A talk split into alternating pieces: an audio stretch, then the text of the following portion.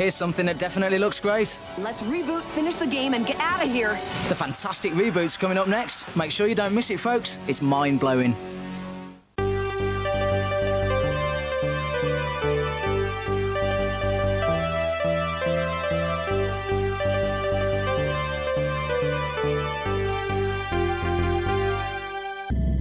Warning, incoming game. Hello! This is Bloopcast. I'm Ewan. I'm Rob. And I'm James. But the question is, why are we the Bluecast? Yes. Yeah! Yes. Yes, yes, yes. It's rather good, isn't it? Okay, so today this is our 25th episode of Bluecast. So thank you to everyone who's stuck with us for this long. But today, because it's um, a kind of milestone, we are taking a look at my all-time favourite TV show, the 90s CGI series Reboot. Yeah. Uh, there's a lot to be said about this show. I'm aware there's probably a few people who are dedicated listeners of ours who probably heard me talking about Reboot but have no idea what Reboot is. So, Reboot was the first full length TV series to be produced using CGI and it ran for four seasons from 1994 to 2001. The series was primarily set inside the computer system known as Mainframe and followed the adventures of Bob, a guardian from the supercomputer, alongside Dot Matrix, a local entrepreneur, and her younger brother Enzo, as they battle the computer viruses Megabyte and Hexadecimal, alongside the games inputted into the system by the user. These games drop onto random sections of the city, and those trapped inside need to reboot into a character from the game and battle the user. Otherwise, that section of the city will be destroyed, and the citizens trapped inside get turned into parasitic worm like creatures known as nulls. And while the show started out with more light-hearted, episodic, kid-friendly episodes, um, over the course of its run, it began to tell darker, more sophisticated stories with a heavier focus on continuity. Yeah. You know, the idea that Bob is combating this user, a mysterious and possibly divine entity with a tragic backstory and epic heroic characteristics, it kind of reminds me of how Satan defies God in Paradise Lost. I'm not Reboot's sa- one of those Oh, shows that vilifies I'm not saying- God. Not not- even I'm five minutes bait. in. No, not finished. I'm not. I'm not. I'm not taking the bait, James. I will say there's a fun bit of the intro of reboot where he talks about um, uh, the user u- uh, inputs games for pleasure.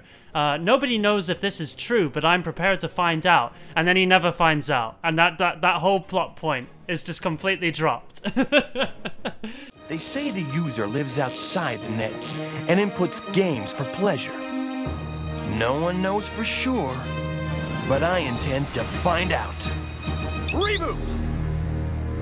So basically, the, u- the the users are humans. They are us, but yeah, they just they never feature. The entire story is set entirely in uh, the computer world, as it were. So it's basically Yeah. Tron, but if the humans never came into Tron and it was all just that Tron world, that kind of. I, I'm just I'm explaining this to people who like literally they'll be listening in and going like, what? so The, the show Yeah. massively reminds me of ten pin bowling strike animations in the best way, which is a good thing. So I love. No, wait, no, I love those animations. Just get, don't get me wrong, please. Yeah, yeah, but yeah. just, Okay, no, I can see it. I can see it. That's what you get for being the first ever CG animated show, where you literally you first you get to be in the Smithsonian as the first animated show. So well done to them. But also, yeah, you you look like a bowling animation. is what I'm saying. Yeah.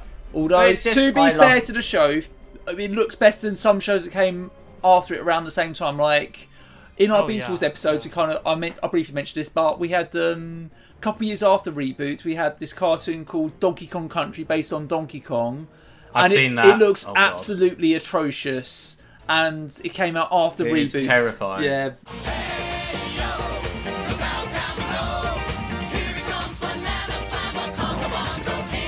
Well, Rob, you showed me Ace Lightning was a show, and that Oh, CGI God. was appalling. It's hard to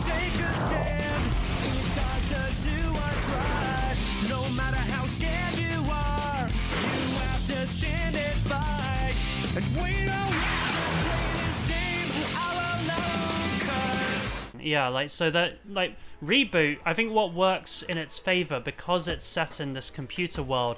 They had a very good excuse for like yeah, like the reason why the CG looks kind of weird is because it's in the computer world. And that's exactly why they chose that setting, because so, just as backstory for how the show came about. So, in the mid 80s, there's two animators from England called Gavin Blair and Ian Pearson, and they created the first CGI music video, which is for the Dire Straits song Money for Nothing.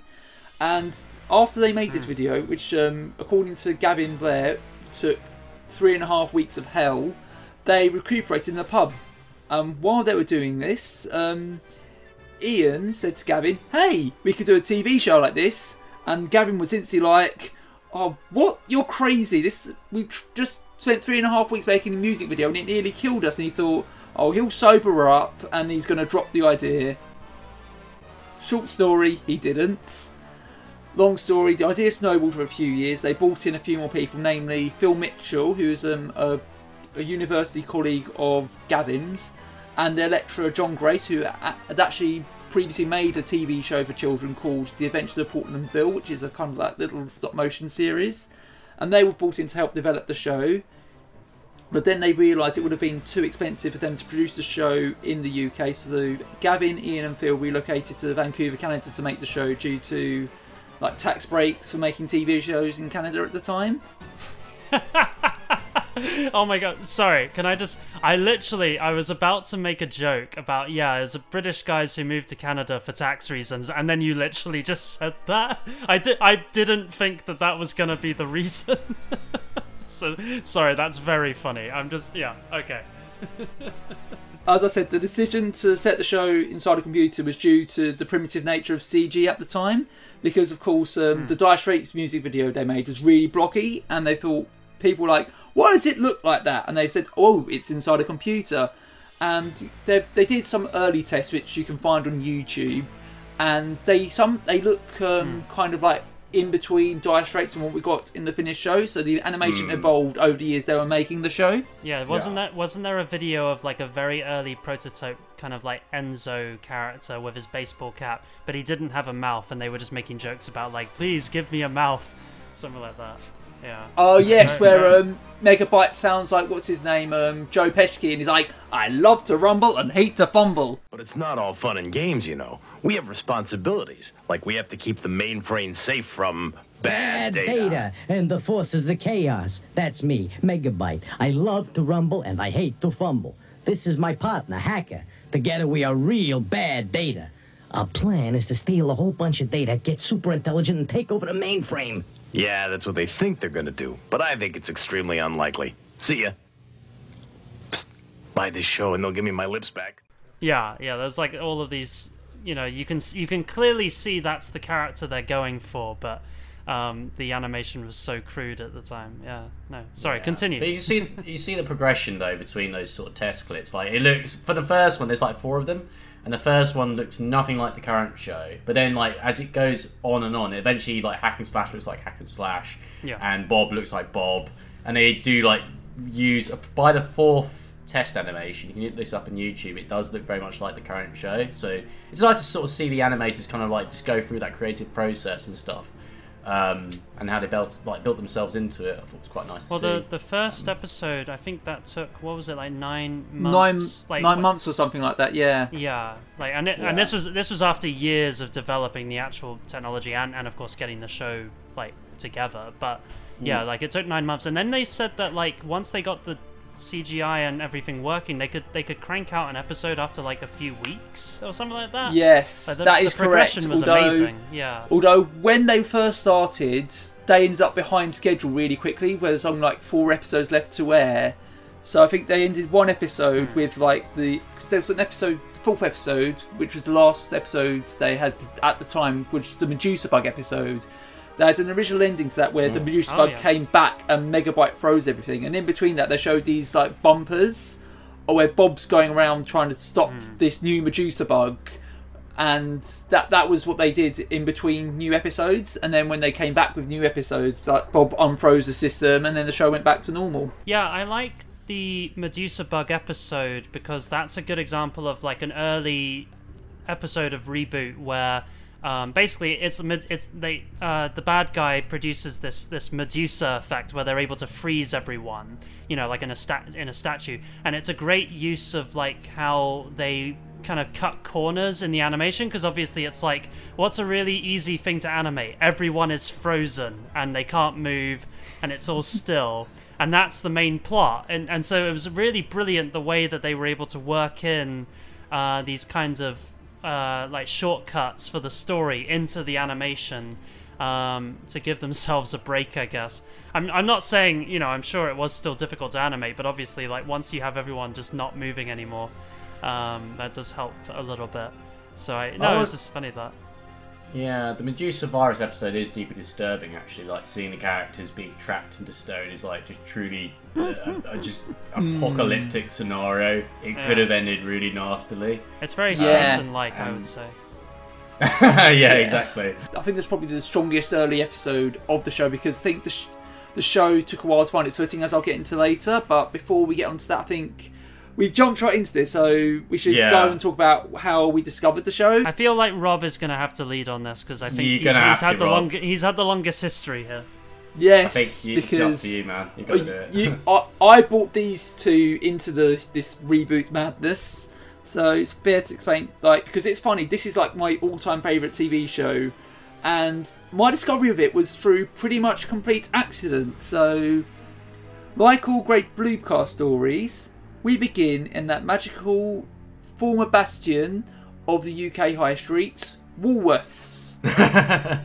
Amazing. I was about like three years old at the time, so I can't remember exactly how this went down, but I came across this micro playset, which is in the shape of this red robot thing, and came with a green boy wearing a red baseball cap, a red and yellow dog, and these two robots, one red and one blue, and I called these robots bouncy spacemen because they looked like they bounced because they were on like little balls.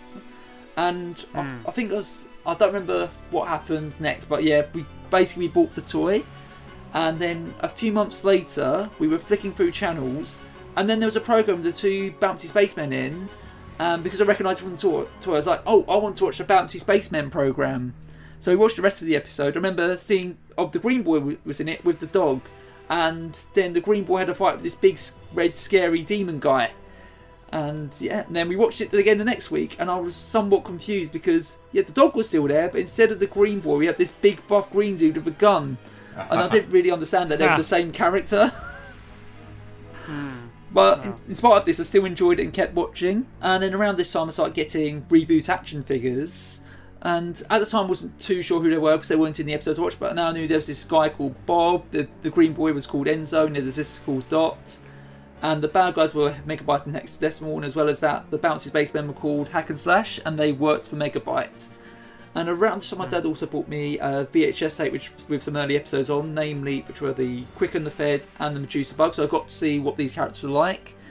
And then around yeah, February 1998, so I would have been four. The sh- show started airing on the TV again, and we started videotaping it. And these were, I think, they're mostly repeats of episodes that had already been aired. But this was the moment where I first experienced like continuity between episodes because I was used to a lot of Gerry Anderson shows where it was like each episode was its own story with no real continuity between the two. So this is my first kind of interesting. Ah, this is why Bob's not in it anymore, for example. But I didn't get to see the end of this show at the time, sadly, because ITV stopped showing it mid-season and never aired the rest, which I'm sure we'll get back to later. So put a pin in that. But every now and then, I watched the videotape I taped off the TV, like go back to it, and every time I watched it, I'd get obsessed and wonder what happened to the show and where it went. And I remember when I first got broadband internet when I was about nine years old, which is around I think 2002, 2003. I found this reboot website which had QuickTime videos of the opening credit sequences for the third season, and they had clips from episodes I hadn't seen, which my imag- had my imagination just going wild, like, oh, what's going to happen here? Or Matrix, is he going to fight Megabyte and all that kind of stuff. But my full blown obsession, I think, started when I was about 13, when I watched the video again. And I think while I enjoyed the show, I was appreciating it now more because it was more quote unquote grown up than a lot of the other shows that I'd grown up with, and that was something I latched onto. Um, then discovered this site called YouTube, which was quite new at the time, so this was around 2006. Um, someone had uploaded the entire show, and this is pure 2006 2007. I watched them on my Nintendo Wii browser. by and on my TV Amazing, zooming yeah. in as far as I could. and That's this was wild, like pretty good, wow. pretty good timing because um, a few months after I'd seen like the rest of the show, I heard whispers online that they were making a reboot film trilogy, and I was like, really? They're they're doing that? That's really cool. Uh, never happened, but at the time it was really exciting. And I eventually discovered this web forum dedicated to reboot, and I was of course really excited that people was because growing up I was like pretty much the only person who knew this show. I was like, finally, I'm not the only person who obsesses over this show.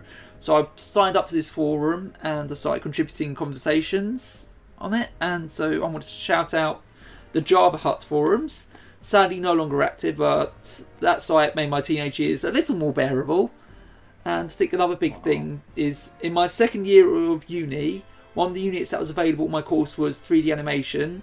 And because of my love of reboot, I signed up for that. And boy, 3D animation was hard. but but yeah, just to close off, over the years, Reboot has always been like a really important show to me, and it's one I always go back to regularly. Like, even if I'm just watching one episode for comfort viewing, binging like the whole of the third season, or just watching the whole series. Uh, but in 2019, I had this mad idea to do a blog reviewing every episode of the show. So every week, I would watch an episode, then write a blog post talking about my thoughts on it. And like, there's some things if I did it again, I wouldn't do. Like, for some reason, I thought I had to put lengthy episode synopsises in my blog posts because I thought, oh, people who haven't seen the show are going to read these and they'll read these posts and watch the show. But yeah, I wouldn't do that again. But yeah, I'm really proud of the blog aside from that. And yeah, you can still find it at lostinthenet94.blogspot.com. So, long story short, I bought a toy in a whim when I was three years old, stumbled across the TV show a few months later, and I've been a fan ever since. And I think I honestly could have gotten away with writing my notes for this without rewatching the show, but I'm not going to pass on the excuse to rewatch reboots. Oh, that's Mhm. great. Your blog is an excellent example of how the internet has kept this show alive. Um, I- ironically, considering that it's set in the internet and in computers. uh, well, not ironically, but yeah. Um, no, it's it's cool, and I did read your blog, Rob. It was what kind of got me interested in in reboot because I think you'd always talked about it, and you always brought it up at really odd points in conversation, and I had I would have no idea what you were talking about. Um, you know, it it'd be like me referencing Fallout to people. They just look at you and they just think, "What are you talking about?" You're like, "Oh yeah, Bob did this in an, in a TV show," and I'm like, "What are you talking about?" Uh, but no, I, I was always intrigued because you always talked about it, and then you you did your blog, and I and I checked that out, and I thought, oh, okay, so it is like a proper, you know, like a you know proper show, and it looked really cool because I'm you know. I, I don't care how a show looks. You know, I, I got that it's it looks pretty dated by today's standards, but like it still it had a style to it, which has held up really well, and um, yeah. So no, I I was intrigued, and then Rob. So I this was probably when I was about like yeah, I don't know, 20. I was in my 20s at least at this point. I probably had just finished uni. Um, but then I, I, I went over and I hung out with Rob at, at his place. And uh, we did a, a reboot marathon. Uh, I did. We didn't watch all the episodes, but we watched all the ones that Rob thought were relevant. So we kind of skipped over a lot of a lot of the kind of the early filler, as you mentioned, Rob. Like a lot of the early episodes, they weren't quite sure what they were doing, so it was kind of very Saturday morning cartoon show uh, like format.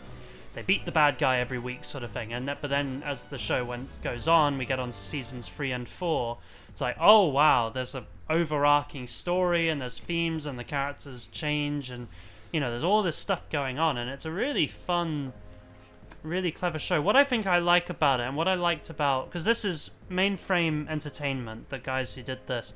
They're the ones who did Beast Wars, right? As well. I'm making Yeah, just that's checking. yeah No, you're right, you're so, right, you're right, So, so, right. so, so Beasties, famously, and uh, when when uh, the the when I when I was when I was watching the show for this in preparation, uh, I was apparently watching a rip of like whatever the original screening of it was in Canada, because the thing kept coming up saying, uh, "Next up, Beasties." Uh, so you, you can you can tell when it was on, you know, and uh, um, Anyway, so Beast Wars, what I like about that show and what I like about this show and what I like about Mainframe in general is that they they respected their audience's intelligence and the stories and the and the shows were a lot stronger for that because they actually did allow for I know the censors tried to stop this, but the the, the stories actually did have a lot of weight to them. There was a lot of character, and you know, then and it went into quite dark places sometimes. But ultimately, it's still all kid friendly. You know, it, it's it's kid friendly in the sa- in the same way that like Star Wars is kid friendly. You know, it's like oh, and um, Avatar as well. Yeah, yeah, yeah, yeah. A little scary, a little, you know, there's some scary stuff and some nasty stuff, whatever. But ultimately, it's like you're watching it and you're going, "Oh, yeah, no, this is this is cute. I can watch this with my kids." I was I was listening to a thing with the creator or one of the creators, Gavin Blair, and he was saying, yeah, like he, he would have letters from families, you know, like the parents and the and the kids. Yeah, yeah, we all watch him. We love the show. You know, we love watching it together. And you know, is that perfect kind of mix where it's like there's enough stuff in it for adults like us to watch it and be interested. And obviously kids just go nuts because they love the look of it and, and all of the style and everything like that. So yeah but that's my you know it's all very recent for me compared to rob. I, I never really came across it uh, as a kid i guess because I, I was growing up a little too late at that point because it was 1994 to 2001 so Hmm. i would have been like six when it ended so you know it's uh, Um, not- and not also, of it has not it it has not been seen on UK TV since 1998. So yeah, that's probably why you never came so across no- it. I, I, I would no, I would have been three years old. There was no way in hell that I would have ever seen it. So um, no, I'm very happy. Like I said, it's amazing that the internet has kept this show alive all this time, and and uh, there's a lot of love for it, and and I think it's it's well deserved love. Hmm. So anyway, uh, James. Yeah, so it's an interesting thing because um, I think, to be honest, uh, coming to be introduced to Reboot was kind of in the early stages of my friendship with Rob. Um, at this point, I don't know what I was watching at the time. I think I was watching a cartoon show of sorts, and I had finished the cartoon show. I, think, I want to say it was possibly Avatar, actually, or Legend of Korra. Um, and I posted somewhere on Twitter or something like, "Oh, I finished Korra," and then Rob would be like, "Oh, why don't you start reboot?" Wink, wink. Um, so uh, there would be often like, I remember. To be fair, there was a time when uh, uh, when I was first getting to know Rob, where like uh, just quite regularly, Rob would be like, "So James, you, reboot, reboot, you gonna give it a go? Yeah." Um, but I did give it a go. Don't know if you remember, but early on in lockdown, we all did a viewing some episodes together. I showed you, think, the end of season two, and you were like, "I like this, but I have no idea what's going on." Yeah, no, that sounds pretty much right, actually. But to be fair, when I did watch it, and when I watched it again uh, by myself as well, I recognised that I've actually seen this before. And I swear to God, this is the same thing. There's a possibility of tangent of error here, but um, when I was really young at the library, I, I used to be able to borrow VHS tapes, and this is where I borrowed the Redwall movie. Uh, where it's basically the first few Redwall cartoon episodes slapped together, and a bunch of other cartoons. There was like a Lego cartoon I picked up from there at one point. But there was this animation, a 3D animation on VHS, and I swear to God, it is the episode in series one um, of Reboot where they're basically doing the racing episode. Because when I watched that again, you know when you kind of like feel like it's unlocking a memory in the back of your mind, like oh, I do. Oh yeah. I, I know what you mean. Yeah, I saw that episode and thought, hold on, I have seen this before. But obviously, as a kid, I just had no. Again, like I, I did then when I was watching you guys, I had no idea what was going on. And as a kid, it kind of just was too, was too intelligent for my little brain at the time. Um, but then, obviously, I sat myself down upon Rob's recommendation. I watched the whole thing, and every single episode from series one up until series four, and I loved it. I thought it was amazing. I thought that you know I'm a big fan of the. I mean, I know I made a joke about ten pin bowling cartoons and stuff like that, but genuinely, I kind of mean that in a way that's kind of in the sense that it's kind of endearing in a way because I do love those old Mm. classic animations that you get in PS1 cutscenes. I've mentioned before I love the Odd Oddworld cutscenes. Um, and you know, I kind of like that kind of jittery side of the animation. I don't, I, maybe jittery is not the right the right word for it, but um, yeah, I've watched it a second time now. I've watched the show twice now, actually, uh, from beginning to end, and both times I've really enjoyed it. I probably enjoyed it more the second time I watched it actually because I started picking out little bits that uh, I thought were quite neat and uh, interesting to talk about. But yeah, it's I know I realise there's probably not as much to be said as uh, with your guys' stories, but uh, yeah, no, I, I thought it was a really good show. I'm glad Rob introduced me to it. I, I think there, I have a few notes that I've written down for this, but I think because this is mostly Rob's show, I'm gonna probably not talk as much. I'm gonna be bouncing more on his ideas because I think he's got more interesting things to say, and there's a good chance that a lot of things I've written down will be things that he's got uh, written down as well. So yeah, end it on that. Hmm. Yeah, I want to go on to season one now because I think, hmm. especially kind of for newcomers, season one is kind of a rough place to start because I think while the CGI gets hmm. better as it goes on and it holds up better than some other shows from around the same time, like Ewan says, Eight the Lightning, which came out like nearly 10 years after reboots did. Like, the lighting in season Oh, one wow, particularly really? is really Oh my harsh. But yeah, the um Yeah, there's a lot of what- kind of very limited kind of style of storytelling. Yeah. Yeah, that, that that's the thing. The stories are are very simplistic and not as engaged. But season one is really charming, and the characters are all great, and it's got a great sense of humour.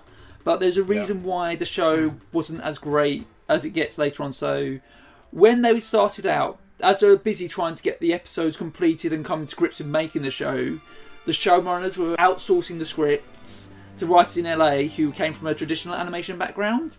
So Gavin, Ian, and Phil, who are the three main showrunners, had to jump through all these hoops just to talk to the writers to give notes on the scripts.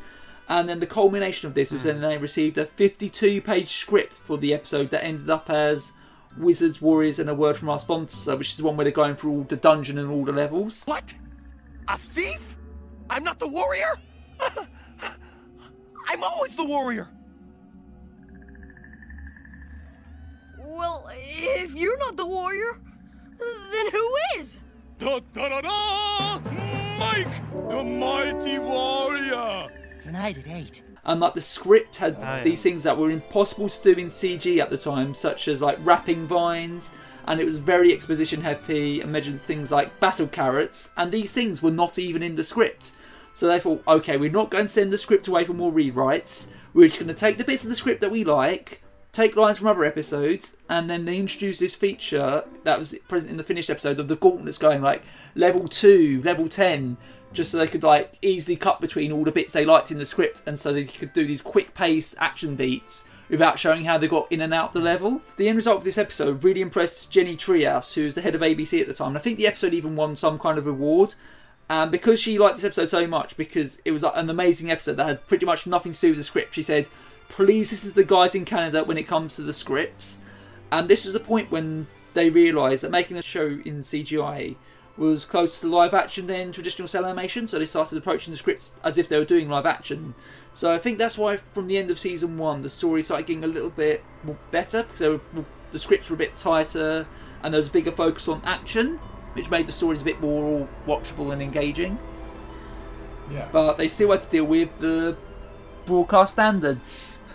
Oh dear. yeah, no, I was reading about this and the way that there was a lot of very bizarre censorship things that came in. Like one of them was that so there's the two characters, there's Dot and Enzo, and they're brother and sister. So Dot's kind of I don't know, presumably like ten or fifteen years older than Enzo. But you know, so he's like the kid brother, she's the adult sister. And there was one point when there was like uh, Dot gives Enzo a sisterly kiss, like a normal kiss, and the se- the censors On his birthday. yeah, on his birthday, and the censors said that this was too sexualized and would encourage incest. Uh, Seriously? I didn't know that. What the glitch? I think the most ridiculous was probably um, this is a bear in mind this is a Canadian show. They couldn't include a game of hockey, not because hockey's violent, Yeah, yeah, that's a but weird because one. they weren't because they weren't allowed to use the phrase hockey puck because apparently hockey puck is a slang term meaning a mixture of feces and semen. I, I, I don't. Uh, what? this is a made up thing that censors made up and just decided that Yeah, it was a real thing. Yeah, honestly. I- There's a lot yeah, of it weird wasn't. things about this. So, so basically, yeah, um, this wasn't. I think this was just ABC's censorship, so BS&P in America, and they had this very long list of things that they weren't allowed to do. So like they couldn't have guns or sharp weapons. Episodes couldn't end on massive cliffhangers. They couldn't have characters jumping through windows because a kid might watch reboot and decide, "Oh, Bob jumped through a window. That looks fun," and then jump through a window oh, himself. yeah. And also, I think Dot, like the main female character, wasn't allowed to have two breasts. So they had to kind of conjoin them together to make what they referred to as a mono breast. Yeah. I'm sorry. I I know we've been quoting the Sonic fan dub thing, but there's a polygon breast joke in that thing, and I just that just came into my brain as soon as you said that. well, with, with, you know, Ro- you Oh, know, but yes. you know, Rouge the But- Bat also had her breasts censored at one point as well, right? Oh, Oh, okay, but That's like a I think the thing with yeah. the censorship is they did not take this lying down, and they included several jokes at the expense of BS&P in the show. And the most notable of these was an entire episode poking fun at their broadcast standards representative, who was in this episode and as a binome, who's the, the binomes in the show are basically like um, little cubes or spheres that represent the ones and zeros. And yet she Yeah, was basically rejecting all the acts for Enzo's birthday party, and that was their way of taking the, the piss out of the broadcast standards by saying, "No, you can't do this." this guy's the one. Uh, yeah? Hmm? Really, Miss Matrix? There's gonna be children in the audience. I'm afraid I can't approve of this one. Next. And they also had a, a parody of the Village People's YMCA called BS&P, which had the lyrics, It's fun to play in the non violent way. Cause we're living with BS&P.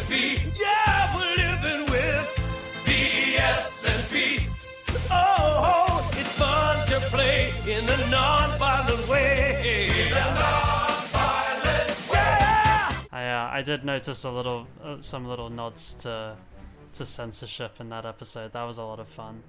Uh, but like yeah, you can really tell like once they escaped from the censors, which I think they did. Which one was it? Was it season? Would have been season three, I guess. Yeah. Uh, Um, yeah. it, actually, it was halfway through season two when they escaped from the censors because basically Yeah. what happened was That- yeah, that ABC got ABC got purchased by Disney, and basically Disney Okay. cancelled like any shows that wasn't being produced in house at ABC, and Reboot was one of them. Apparently, I don't know how true this is, but apparently Disney they were kind of not unhappy that some Canadians had produced the first CGI TV series and they hadn't, so they cancelled Reboot out of spite. And because the creators of Reboot knew they were getting cancelled, they just basically threw practically all the notes from broadcast standards out the window and just did what they wanted for like the end of season two. That's classic. Oh yeah, yeah, yeah. No, there's um, that's what I love is that there's some really iconic stuff that happens in at the end of season two, and that's what I mean about like this series treats its audience with respect. Like, there's a real feeling of like of just like of dramatic weight to what happens from kind of like ha- Hmm. like literally that yeah probably from halfway through season two onwards. Like there's a certain point and it's the most innocuous moment and i think like we, we know what i'm talking about here is when he- hexadecimal is one of the villains. She's great. I love her. I would marry her. But hexadecimal uh, she's looking in a mirror and she's doing her usual like crazy lady oh i'm looking in my mirror and you know like what crazy evil things will i do today? And then something smashes through the mirror and you think okay this is going to be another normal shenanigans episode with Hex- hexadecimal. She's caused some horrible thing to escape from her mirror.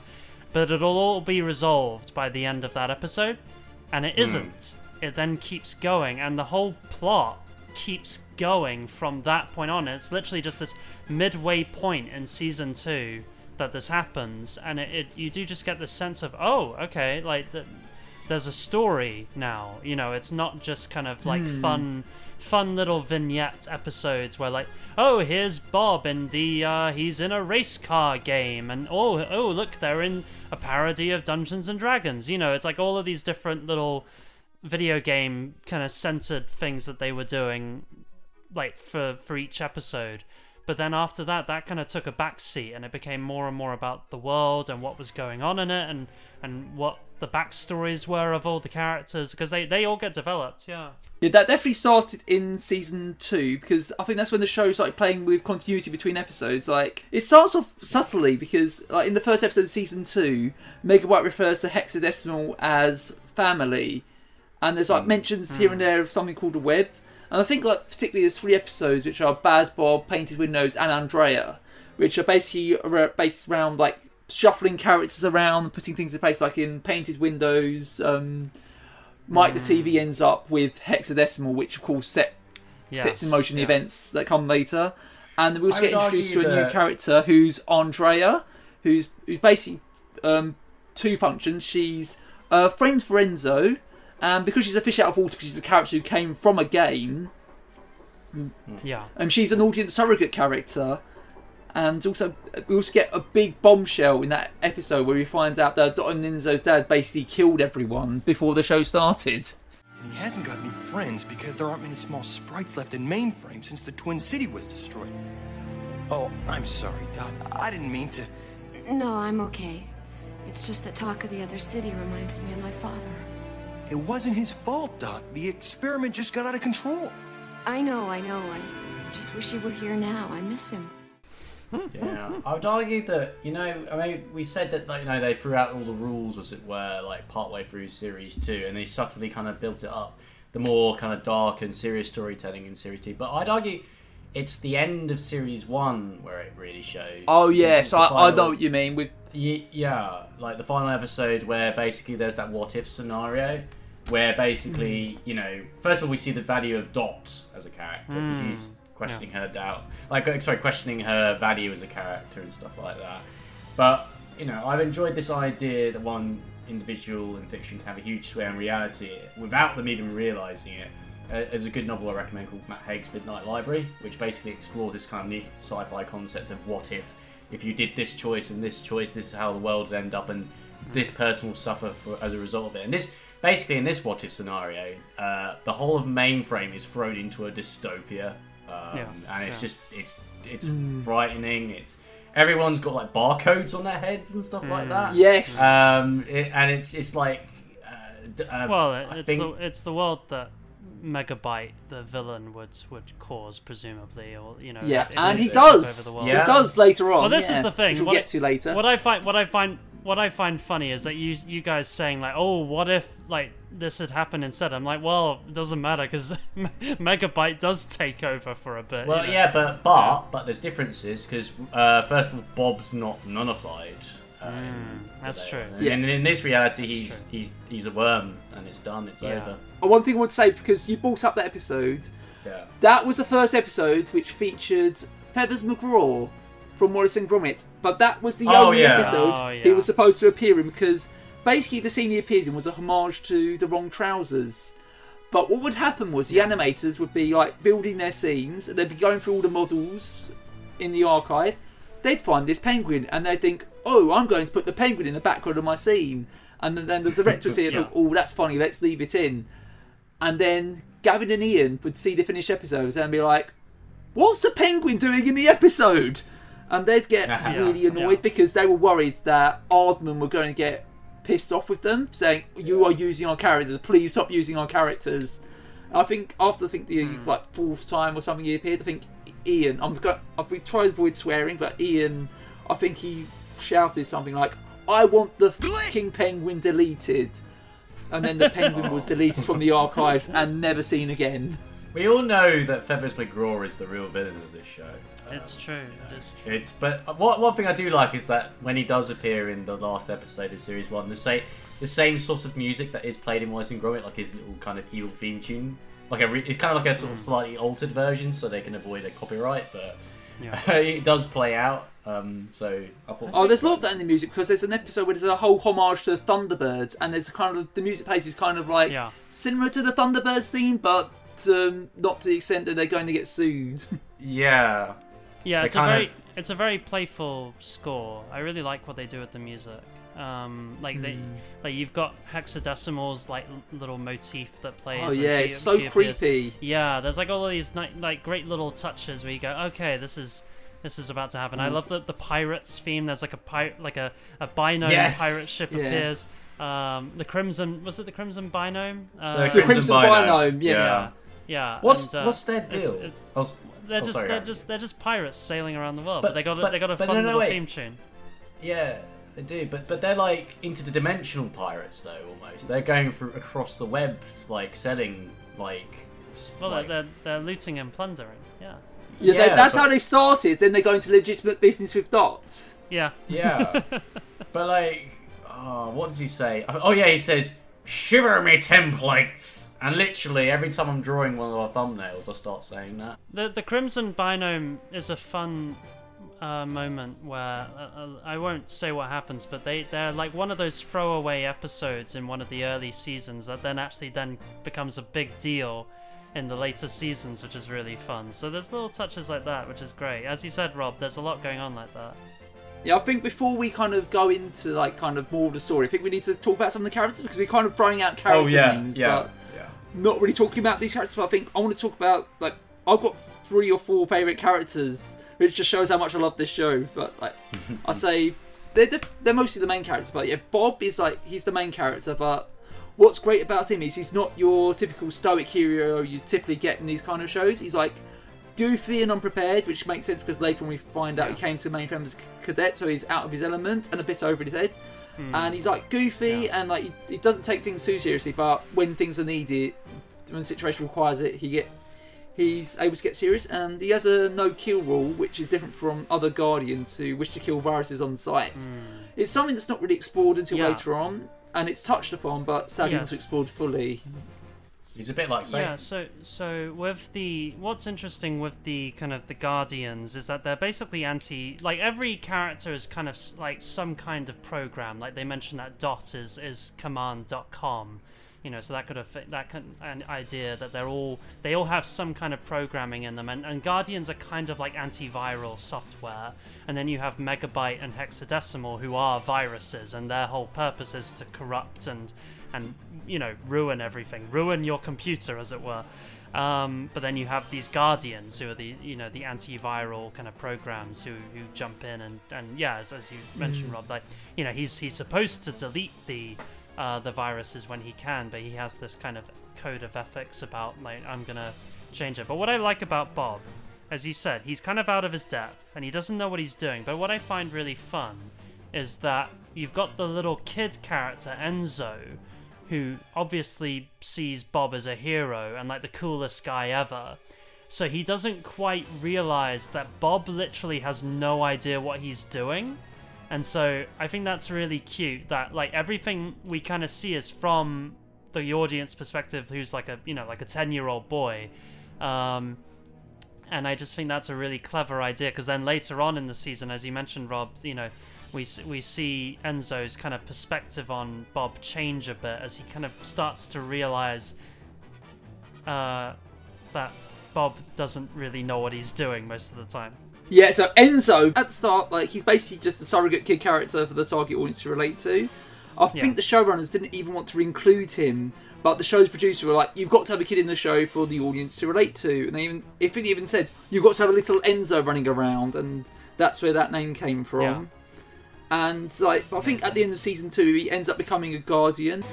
Enzo Matrix, there is a huge responsibility in taking the Guardian badge of office. Do you accept? Yes, sir. By the power vested in me, I give you a field commission as Guardian. First level.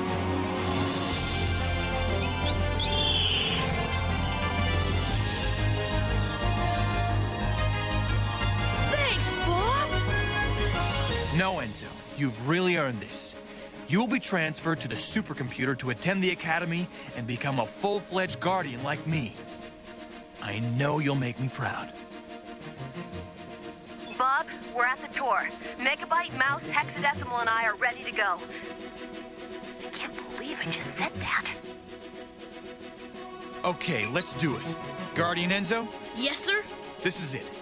Should anything happen to me, I am charging you with defense of this system. and in season three, he ends up becoming the most developed character in the entire show, which we'll get into later. Like, like I said earlier when I was talking about my discovery of the show, he ages up like hot, like partway into season three. Yeah. Yeah. Yeah, no, exactly. There's a whole like we don't want to go into too much, but there's a whole story going on there where like like I said, he he grows up and he kind of realizes that a lot of the kind of the Saturday morning kids cartoon stuff was very much the world that Bob was in his element in. But when more serious stuff starts happening, you know, where it is like, okay, the no kill rule that needs to be out the window because we're dealing with serious threats now, and Bob just doesn't quite know how to deal with that, whereas Enzo does because he's he's kind of got used to this kind of more, uh, you know, kind of dangerous world that the the story kind of gets into. You know, it's like it's like when you see poor like my my two favorite characters are Hack and Slash. And Hack and Slash are the bumbling Laurel and Hardys of the reboot world, where they're kind of constantly like bickering with each other. They're like an old married couple, you know. They're like, and they're the Oh, main, yes. they're, they're, but they're the two henchmen of the villain of of, of Megabyte. But they're oh, clearly Oh, yes, Saturday Megabytes. morning car- cartoon. But they're the Saturday morning cartoon villains. You know, they're like, oh, you know, we're these doofy characters. Whoa, we're goofy and silly, and you know, Yeah. we're like, oh, we're always making mistakes. Oh, you know, and and it's like, but then you put these two lovable kind of villain characters in these horrific storylines in seasons three and four, and you just want to grab them and hug the two because they're. Oh yeah, like- that's really sad. Their best you know? moment was um, in um, season three, where the Big White makes them execute this guy, and Slash is Hack's like, "No, we need to do this," and Slash is like, "No, we can't do this. It's bad." And in the end, Slash is like, "I miss Bob because."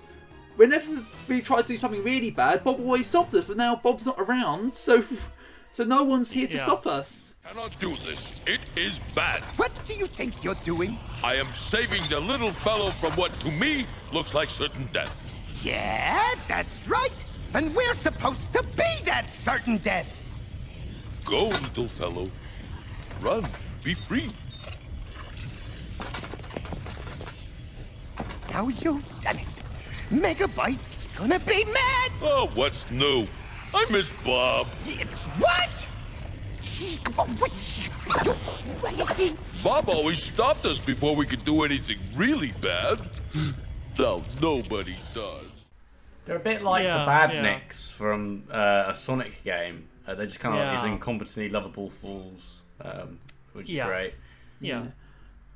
Also, I want to talk about Dot because I think Dot is a representative of I think all the female characters in the show where they're all fantastic. But I think Dot they could easily could have made her the damsel character that Bob has to rescue every episode, but they didn't go that route. Like Dot is Bob's equal; she's just as capable as Bob is, and sometimes she's even the one to save the day instead of Bob.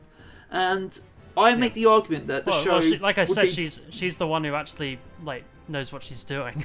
Yeah, and I'd argue that the show would be just as good if Dot was the main character instead of Bob. Like in, by season three, she's in charge of Mainframe's defense and is the commander of the system. And like James said earlier, she's capable, but she's quick to blame herself when things go wrong. She get can get wrapped up in her guilt somewhat.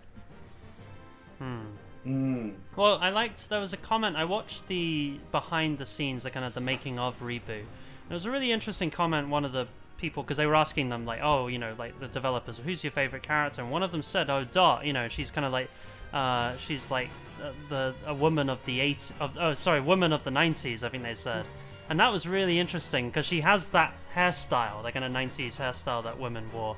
And it was that kind of idea of this woman who, you know, she's having to she's having to look after her kid brother. She's also having to like, you know, have a job at her diner. And then she's also eventually, you know, like fighting bad guys and and fighting, you know, and there's all of these things that women, you know, I suppose they're still expected of it now, but like definitely in the 90s there was this kind of new idea of the the every woman was like, oh, you you know, the woman who has it all, I guess is what I'm saying, and and Dot is kind of like the perfect um, personification of that, which is quite cool to see. Like a you know, in, in a in a kids Yeah. like CG cartoon, you don't really see that, but yeah, no, it's great. Yeah, because there's also, cause there's also like Mouse who comes in later on, who's kind of like a shady mercenary kind of character, but with a heart of gold, and like she's really cool. She's a she has a katana and everything, and she, she's, Plot I think twist. she's kind of a mouse is not.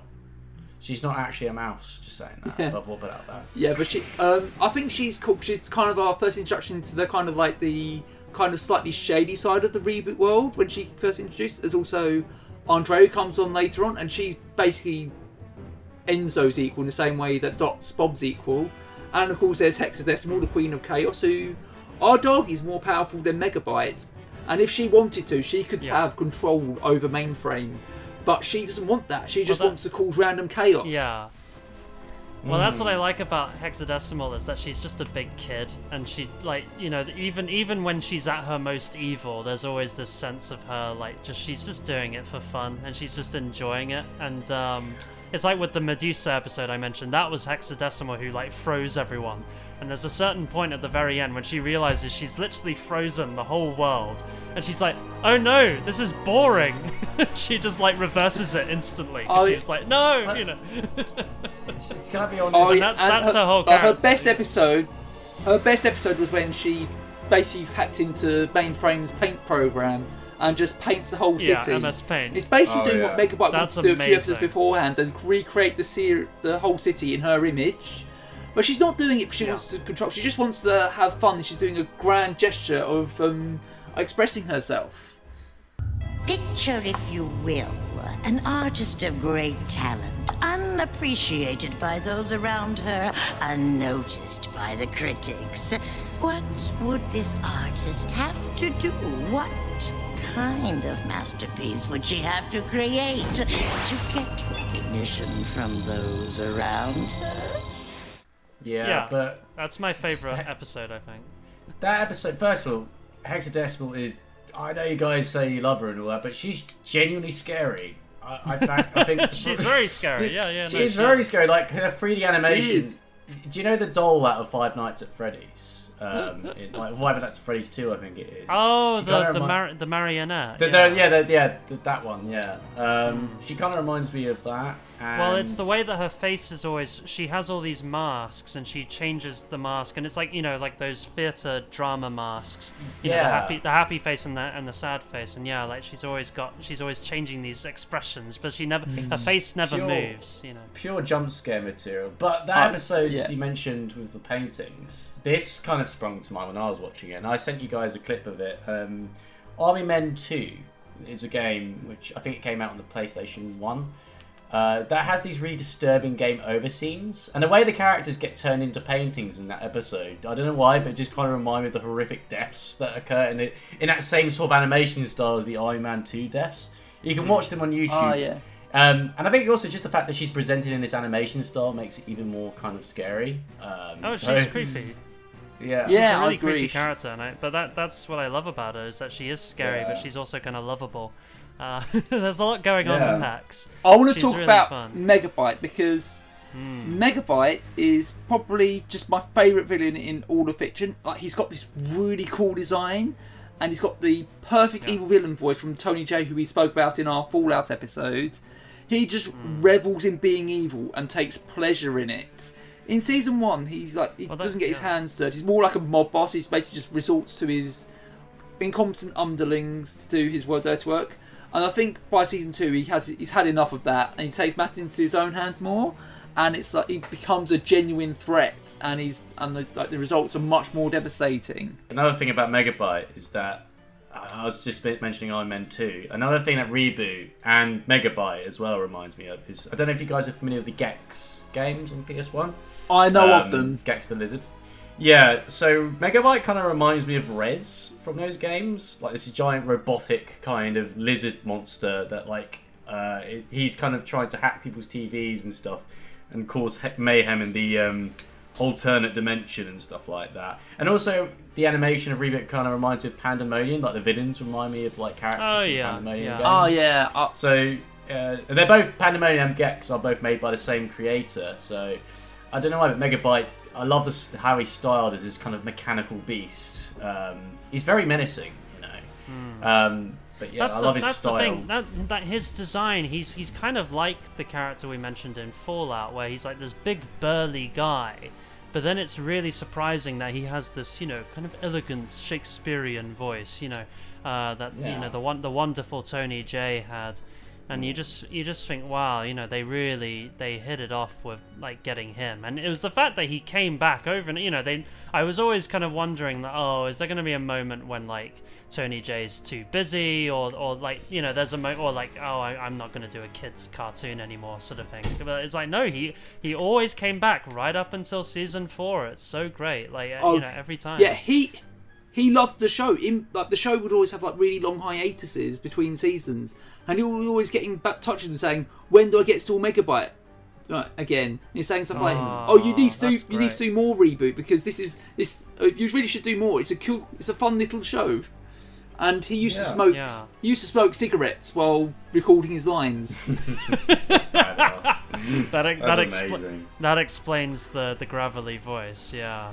Um, a, a funny. I just want to mention a fun. Speaking of like people like adult fans, I think the most amazing one. well, It has to be Gillian Anderson uh, of X Oh, yes. fame. Like. Um, To the point that she has a cameo in this as her character in X Files, um, which is just fantastic. You know, she turns up and it's like, that's Gillian Anderson. Her voice is so recognizable.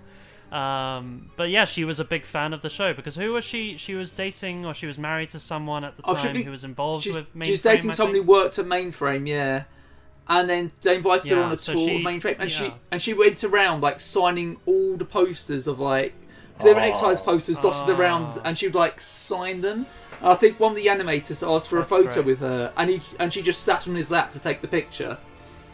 And then while she was there, they asked her, "Oh yeah, would you would you like to Oh, wow. appear in the show?" And she was more than up for it. And I think there's even pictures out there of her yeah. wearing reboot hats.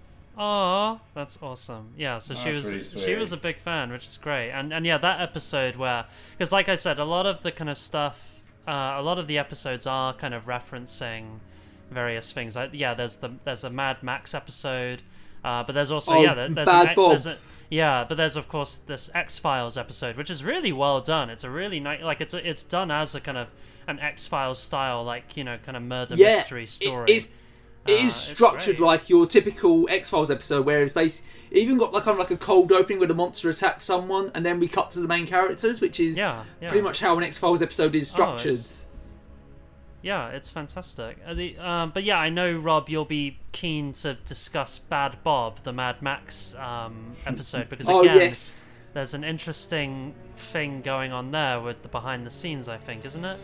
Uh, well, Yeah, so I- basically- yeah, how that episode came about, Bad Bob, which is the Mad Max episode, it came about because the show's production designer, Brendan McCarthy, he randomly drew a picture of Megabyte as a truck because he thought it was cool, and he gave it to the showrunners, Yeah. and they're like, "What is this?" He's like, "It's Megabyte as a truck. It's cool, isn't it?" Yeah, like, yeah, but what's it for? He's like, "I don't know. I just thought it was cool." And then they made a whole Yeah. episode around that. So basically, the whole episode is basically it's what they did well with the references is the references were just the backdrop to just the fantastic storytelling. So basically, it's um they were it's a new kind of game because it's basically Bob doesn't just simply got to stop the user; he's got to keep the game going because mainframe's energy trapped in the game, and if the game ends too early before he's able to get the energy back, the whole city's dead. Basically, Megabyte has succeeded in stealing the core energy, which is now trapped in the game with us. Oh, great! That means if the user wins, we're doomed. And if I win, we're doomed. Mainframe's energy will leave with the game. Precisely. You must keep the game going until we can get the energy back to the principal office. So it's a different kind of episode. What Brendan McCarthy did was he took a tape of that episode and sent it to the Mad Max creator George Miller, and then the two worked together on Mad Max Fury Road. So basically, this one episode Yeah. of Reboot led to Mad Max Fury Road, but it was also the episode which had one of the bigger fights with broadcast standards, as they took all the things they weren't allowed to do and put them in the episode, and then they got a note back saying Amazing. show completely rejected. But then they phoned up. I, think, I think Ian phoned them up after and said, "But we made this episode just for you. All the things you told us not to Yeah. do, we put in an episode as an example of what not to do." Uh, just very quickly, I just said a megabyte vehicle in that episode looks a bit like the Magog, uh, Magog cartel train on World Exodus. Um, do you remember the? Uh, oh yeah, I see that. Yeah, the kind Well, of I- skull train. Yeah. Well, speaking of Mad Max Fury Road, I thought it looked like the war rig from from that film. It, it's like uncanny how similar it looks. Um, so the fact that the, the writer was actually involved, or, or the was it was it the production designer? Production Um, designer, yeah. Yeah, that like honestly, that he, he probably took that megabyte truck and took it all the way 20 years later into Mad Max Fury Road. It's fantastic. Like it's just a great realization that it all started off from this, you know, this, this little CG cartoon way back when. Um, But yeah, no, it's but, it's great. But yeah, as we were saying earlier, season two is where the story started picking up, I think, and where it's that really started was where the show reaches peak, which is like, um, like I said, the start of season two is kind of like putting things in place, and then the last four episodes, this big four-part story, um, and it's like we get this kind of creature that comes from this place called the web, and it's different from anything we've seen in the show before. It's kind of got more organic, and it's like in Alien, we don't know what it is, so it's freaks us out Yeah. and then like it's kind of in the background at the start. It's like basically just tur- infecting Megabyte and Hexadecimal, basically, and then it ends with this massive war where Bob has to team up with Megabyte to get rid of this port from the web that's causing all this havoc. And you think, oh, Bob's gonna save the day, and he doesn't. Megabyte, Okay, he right, shoots right. him into Here the we web. go, guys. Oh, okay. I'm gonna get say, guys, this is the spoiler moment. Spoilers, everyone, uh, because I guess we want to discuss the main plot. Yeah. Like I of- feel like we the- spoiled a lot already, but yeah. I feel like no, I feel like we've been very good up until up. And I think the big twist is, spoiled is the that- ending of series one though. That's fine. Like season Okay. one is fine. That's fair game. Now I think I think the big spoiler point is yeah when when Bob loses uh, at, at the end of season two and gets shot out into the web and, and is essentially exiled. Uh, and Megabyte wins. You know, it's a great, an amazing twist.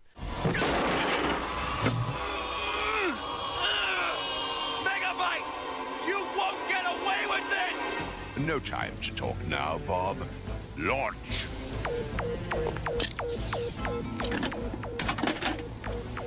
One more step, and I'll subdivide you.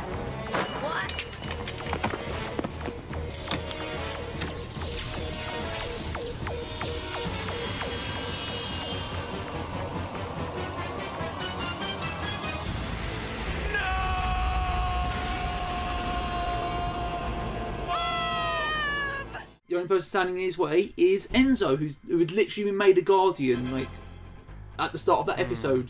He's not ready for this, and that's a big part of season No. three. Like they don't bring Bob back in the first episode of season three. It's Enzo trying to be the guardian he needs to be, but like Megabyte is trying to turn everyone against him with a propaganda campaign. And like the only reason Enzo is even Yeah, alive is yeah. because Megabyte is allowing him to live. Hmm. That's a great moment when, yeah, like Megabyte grabbed, and this is again very clearly they've escaped the censors at this point because yeah, Megabyte grabs Enzo, who's like a, he looks, you know, he's a ten-year-old kid, literally chokes him like with his hand, and he tells him, yeah, like. You know, the only reason you can you're surviving this encounter is because I've decided you will. You know, like there's very clearly I'm going to kill you if you become anything more annoying than what you are currently. It's a great moment, you know. I am a guardian. I'm not your messenger. You are what you have always been, a mere delivery boy. Do not provoke me further. It is by my will alone you survive this encounter. Be well advised to remember that. I think the first episode of this season perfectly shows that they've escaped the censors because they homage Evil Dead. The first, it is Yes, brilliant. It's yeah. like, and it's like I get like a user who's basically Ash Williams from Evil Dead completes completed the catchphrase groovy, and it's like there's even like visual throwbacks to the Evil Dead. But it's like I I think it's Oh, perfect because it shows how unprepared Enzo is because oh, he's used to having Bob in the games with him, but in the first game alone, it's this really sinister, hmm. scary game. And Frisket the dog gets shot. Yeah. It kind of shows no one's safe now. Yeah. Yeah, yeah. The Well, fourth that's- wall gets broken as well. Like when the characters call the game, like they say, like what kind of sick creature plays games for pleasure, and they literally look at the camera like really judgmentally at the viewer yeah, as well, if well, like, well, why, why, you- why, why would they play such violent games? Yeah, no, exactly. Yeah. Yeah. Well, what I like about these the games is that it does give them a license to do all of their various references because they obviously love doing them. Like at, at a later point in one of these episodes, um, like where Enzo's leading, they have an entire James Bond opening sequence. Uh, oh all- yes, I'm, I'm, I'm, I'm going to get to the games later, but yeah, I think um, one thing that really sets the tone for this arc is Bob's not narrating the intro anymore. It's Megabytes, and that shows he's the one who's effectively in control. My format, virus, to corrupt and conquer. But I feel the games in this in season three they perfectly parallel what the characters are going through in that episode. Like uh, when Megabyte puts his propaganda against Enzo into effect, the first game is a Looney Tunes game where Enzo turns into Elmer Fudd, who's the ineffectual buff- buffoon who can never get Bugs Bunny. And this reflects how he's been portrayed by the propaganda campaign and how he's Enzo's feeling about himself. Then the next episode, he's feeling a bit more confident and he's James Bond. yeah, yeah. Well, that that's yeah. That, like I said, there's all these wonderful film references, and yeah, you're right. They did use the way that Enzo is kind of becoming more confident, and I think that that ultimately ties into the the big kind of dramatic one where they're in the fighter game, the fighting game, uh, like like kind of like kind of like Mortal Kombat. Oh yeah, before we get to that, I want to talk about Firewall because it's my favourite episode of this show. Like you you said, like they eschew the traditional opening credit sequence and instead get like a James Bond pre-type sequence, and this one's mm-hmm. actually a homage to a, a particular James Bond film, as it's basically the opening sequence to The Spy Who Loved Me, but instead of James Bond, it's Santa being chased by snowmen, and then that's followed up by a full-on James Bond song and then this is where um, where they're basically trying to ca- contain Megabyte in the firewall to stop him causing havoc. And this is when Megabyte, I think, at this point, he's had enough playing around. He's got Hexadecimal in a shot collar. He controls her powers. He's going to start putting things into effect. He's going to get rid of Enzo. And at the end, Megabyte is ready to kill Enzo. But and he's basically ready to just watch Enzo's final humiliation when the firewall fails, and then kill him. You're sick, Megabyte. I won't rest until I've stopped you. I believe that's an idle threat. It ends now. Uh, but he then ends up trapped in the firewall through his own arrogance. And another thing I liked was um, a little side character gets developed, Cyrus, who's he's the one who's basically been forced to do all the propaganda against Enzo. He ends up in a game with Enzo, and he ends up working together with Enzo. And after that, he saves his life. Uh, so he, and it's a shame they didn't do more with Cyrus because I believe he was going to be in the last arc. But I think because of time constraints, they cut that part of the story. There's already a lot going on in the story. It's probably a bit difficult to do. Um, yeah. One thing I wanted to say actually is while we're talking about the story and stuff like that, see like the beginning of series three, the animo the animation is just so much better. Like it's just actually unbelievable how much like detail there is. Oh, in, yeah. like, like there's clear details and shadows over the characters. The movements have so much more expression.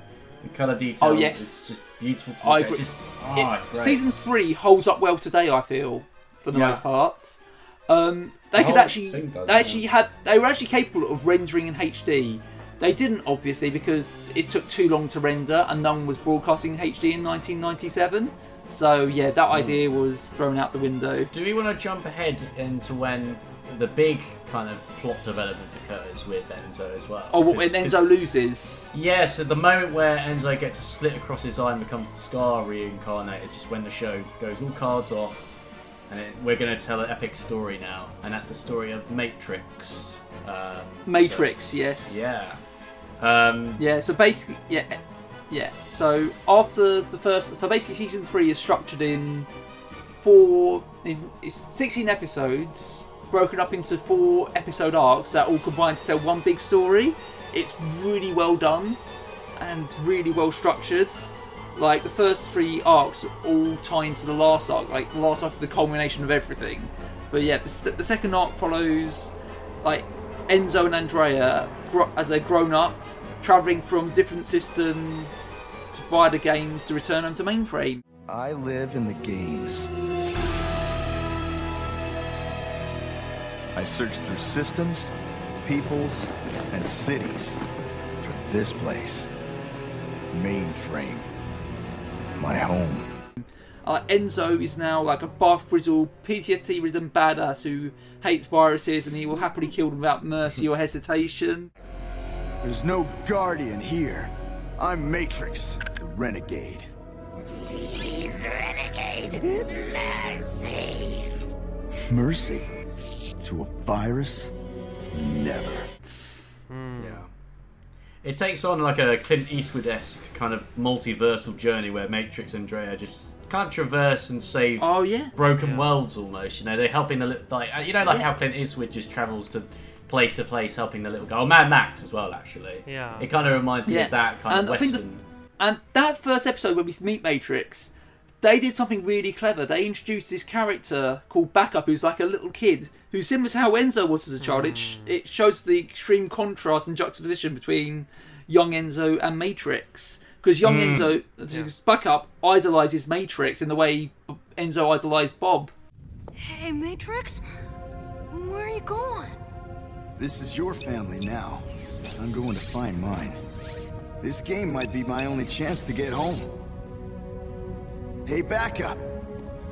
Catch. Uh, alphanumeric! Thanks! Game over. Did that kid remind you of anybody? Not particularly. Didn't think so. Well, that, that's what I that's what I like is that there's an element of never meet your heroes, uh, because obviously one of the big things is that Enzo is desperate to find Bob, who's been lost in the web all this time, and it is yeah this this feeling of oh wait I'm actually more capable than Bob ever was, you know like there's this feeling of like uh yeah like a genuine frustration. Like when enzo does finally find bob after all this time there's this genu- genuine frustration from him when he realizes actually you're not the hero that i thought you were when i was 10 years old you know? Like and it's like yeah because y- you saw him as this awesome hero who always saved the day. But it's like no bob was just this kind of idiot goofball who just kind of happened to like he, like the amount of times in the early Hmm. seasons where like Bob, you know, he he manages to save the day from pure luck. Like that's and that's what's great about Enzo's kind of character arc is this realization that actually, you know, I, I, I shouldn't just rely on Bob. I you know there is this this feeling of like I'm actually. Um, I'm my own guy. I'm not. I'm not in Bob's shadow, you know. And I think that's a really Yeah. amazing. It's an amazing story for you know for like a see like what started as very simple Saturday morning kids cartoon. It's it's absolutely Yeah, brilliant. and they could do something really clever with that as well because they have a whole episode that deconstructs Enzo's characters. So basically, they Matrix and Andrea end up in a game that is basically mainframe as it was in season one with Bob and Dot, and they try rebooting to see what happens, and they end up as Megabyte and Hexadecimal.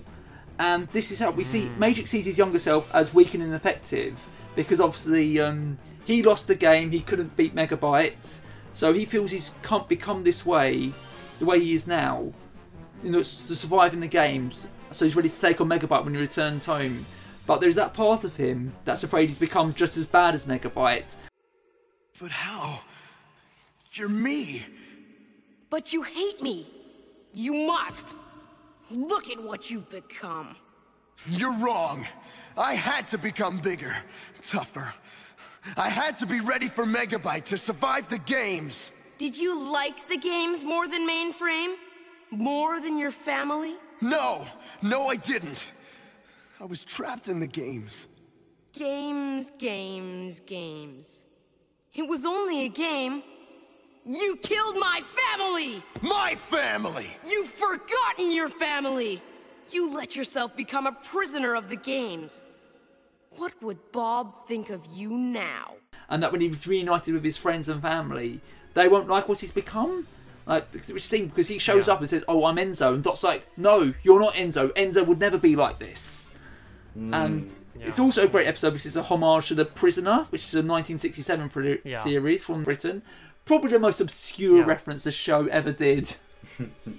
Yeah, well, they, they even have the opening sequence of him in the race car. It's like literally the, you know, the most blatant reference. And at the end, he gets uh, eaten by was it Rover the, Rover the ball or Rover The Rover, whatever- the um, Yeah, the the weird golf ball monster thing that would eat people. Yeah. the Prisoner is a very weird show. We should review that at some point. I would like. To, I actually have been meaning to watch that show because it, it, The Simpsons parodied it, parodied it at one They point as well. did, actually. yes. Yeah, I yeah, have it on DVD. I've watched a fair few episodes, and it's really weird. I remember when I first watched first first first episode when I was eleven, and I was like, "Oh, that's what that reboot episode was doing." Yeah, It's, Yeah. it's it's some of the '60s at its best. Uh, weird psychedelic stuff.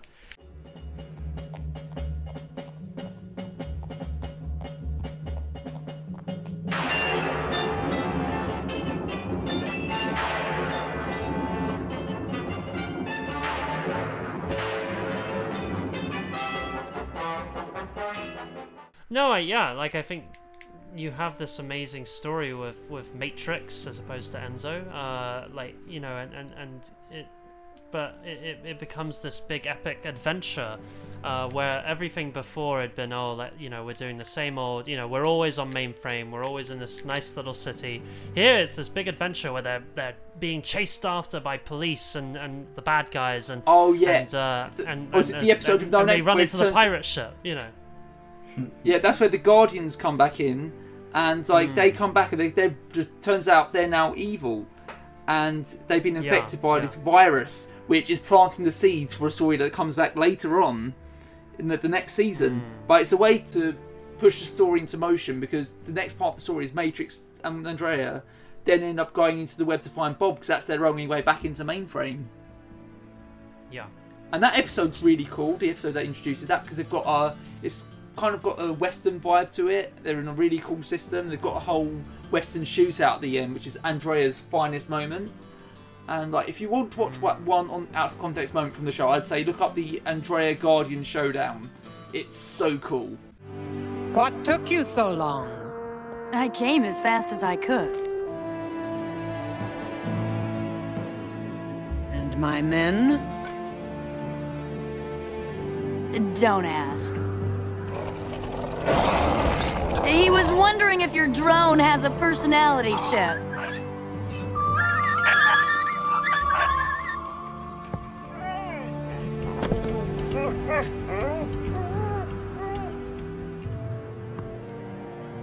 Don't tell me.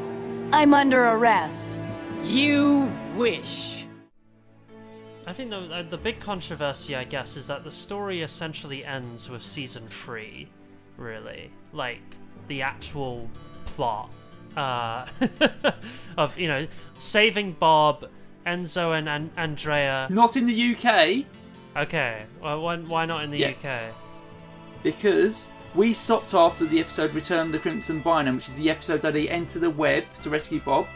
So rather than Oh, they, wow. they- so for some reason CITV they didn't buy the whole of season three. They only bought like the first ten episodes or so, which is funny enough. We got the first six episodes before Canada did. So we the first six episodes of season three actually premiered in the UK, and then it vanished for like Oh, six weird. months, and then came back with re- repeats. And I think we're the only country that got complaints from the, about the first episodes because the Evil Dead episode Oh, got like yeah, 19 Evil complaints from one, yeah. parents.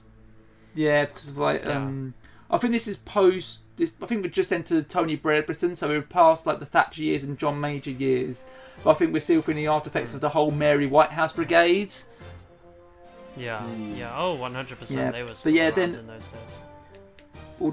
Although apparently, like the violence was nothing to do with why the show stopped. They stopped it nine episodes in because of low ratings, because I think some reboot fans wrote letters asking them to get the rest of the series, and they said, um, "No, we'll buy the rest of the ratings improve, but the because the ratings have dropped, we're cautious about buying more episodes."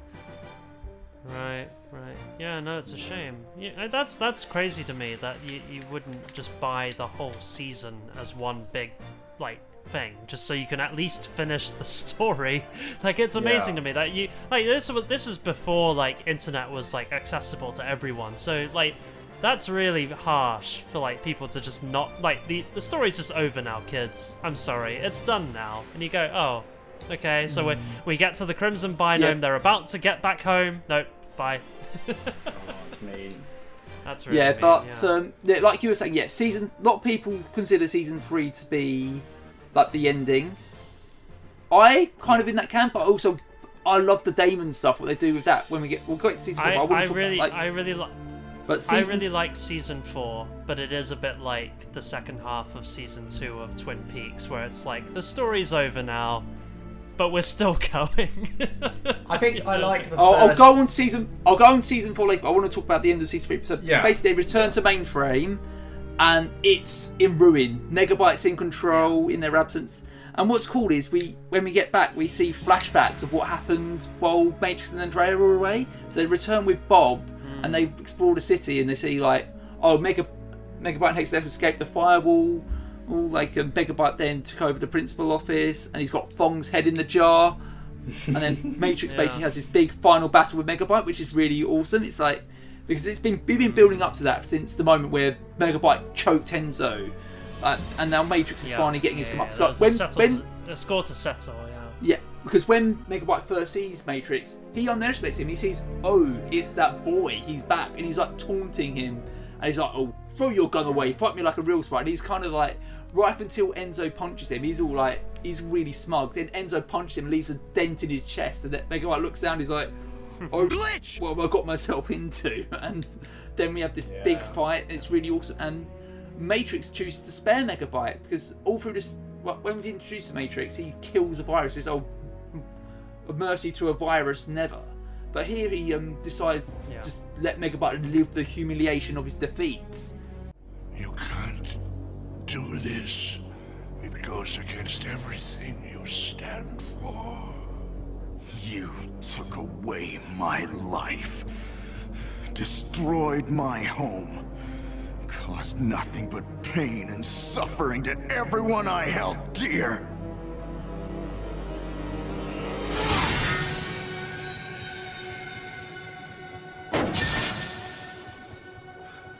Surprised? Don't be.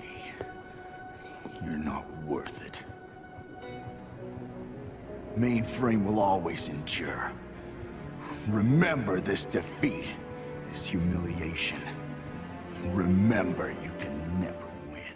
When Megabyte leaves, the system just completely crashes, and then all the users from previous episodes come back, which I think was perfect because it allowed Matrix to beat up his demons. Because the user that bested him back in like the episode Game Over was uh, took the form of a demon, which is a bit of a weird choice. But then when you get to this episode, it makes sense because um, it's like it's like a physical manifestation of Matrix's demons, and he's putting them to rest, basically. Hmm. One thing I wanted to mention is that there is a very emotion. It's it, there's an emotional moment between uh, Matrix and Dot. Um, so they obviously, you know, Dot finally sees like her little brother grow up into who he is now, and they have not seen each other for I want to say many years at this point. Um, Um, and for how- Matrix, it's been many. I'll say for Matrix, it's been many years. For DOS, it hasn't been that long because basically time in the games is accelerated. So, but so Matrix has yeah. aged quicker than relative to time as everyone else. Yeah, but also it's really awkward because Bob's obviously with well, Glitch Bob's with them, and uh, Dot and Bob reunite is just like the most awkward thing ever because Mouse just snogs Bob and Dot's just like, uh, Oh, Bob's Well, a bit of a player. Well, they, they always they always have a bit of a will they won't they with, with Bob and Dot and uh, Yeah. yeah Yeah, no and it's, that's it's, why they- it's never really resolved. No, because that's why they kiss at the end of season three because they thought after season three we're done. They said, I think Gavin Blair himself said we would never have let Bob and Dot kiss if we knew we were getting a season four. Right, right, yeah, and I think that's the thing. But then, I think it, it ends so brilliantly. You have the little recap with the modern Major General song. Oh, yes. Uh, you know, like Um, the, even little the- Enzo the- comes the back. story ended, you know. I dreamed of this each lonely night of doing in that virus trash, but just as I had won the fight, he engineered a system crash.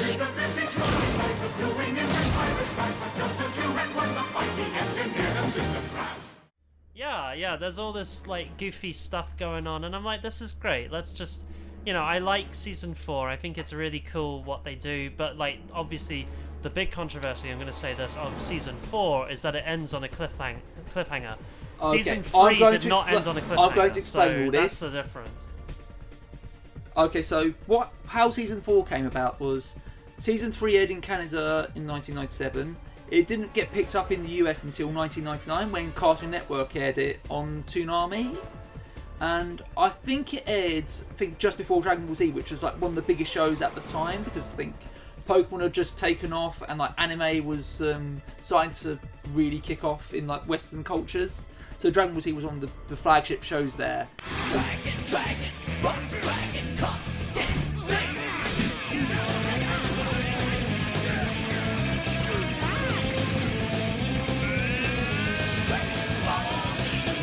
that was probably worked in Reboot's favour because Cartoon Network then got in touch with Mainframe saying they wanted more reboots. And like what they were going to do was um, they were going to give the show like a really big high profile daily time slot in prime time. So seasons one to three would be repeated six days a week. And Friday night prime time they'd premiere a brand new episode of season four. And like they'd back this up with a massive tour line because of course this is a big deal, so people like Toys R Us and Walmart were interested. What they were going to do was they were going to have 13 extra length episodes. 12 of these would be broken up into three, four episode arcs, or because in Canada they wanted TV movies, and then the 13th was going to be a full on musical episode. What they were going to do was like because they were going to they wanted to write the episodes as long as they could be, and then they'd cut down to the standard episode length for TV. Then all the extra scenes would be on the DVD. But then what happened was Warner Brothers got involved, who are Cartoon Network's parent company. They weren't happy that Cartoon Network were planning to give so much airtime to a show that they didn't actually own. So then this caused a big domino effect. So the prime time, like, repeating of early episodes was cancelled. I think they just repeated the show, but only once. Like Friday night prime time season four premiere was gone. Toy toy numbers cut back massively because toy retailers lost interest. And the 13th extra length episodes got cut back to eight standard length episodes, so they had to cram in for those first two stories as much of the story as they could. And then one of the things that ended up getting cut was the ending to the second story because originally they were going to resolve that cliffhanger but leave things open for the next story. Between a rock and a hard place. Is basically we either just tell the story naturally and end it on a cliffhanger, and there's a chance we get to do season five because we never thought we'd even get to do season four to begin with, or we just cram everything in and make the episode an unsatisfying mess. And they chose the former because they thought, well, it's better. It, it'd be better to make a good episode of a cliffhanger than just cram everything in and make a bad episode. I'm actually happy with how it ended. It's fun. Because it, Well, the it's, 'cause cliffhanger, it's co- yeah, because it's co- it's controversial. People will be whining about it until the end of time. It's great. I don't know. I do. You know uh, uh, it's people seem kind of torn between um, whether or not it should continue or if it should have ended at series V. Personally, I think it should have ended four episodes into uh, series four. I think. 'cause oh obviously yeah, yeah, with, da- ser- with Daemon's story. Yeah. Yeah, like even though the ending of, of series three was really good, and obviously as you mentioned, there's all these cameos, all these characters, and they're all kind of doing a little sing song, and it's all lovely and happy dappy. There is there are still plot threads that are dangling that haven't been addressed. Whereas by the midpoint of series four, at this point, the Daemon storyline is addressed. Uh, Hector Dem- Decimal has been defeated. Um, Oh, she's not been fit. She sacrificed herself to save Bob. yeah, yeah, and but the what, what I mean is, is what not defeated. Maybe that's not the right word. What I mean is, she's been addressed as a character. She's finished now. She's gone, and Megabyte is gone.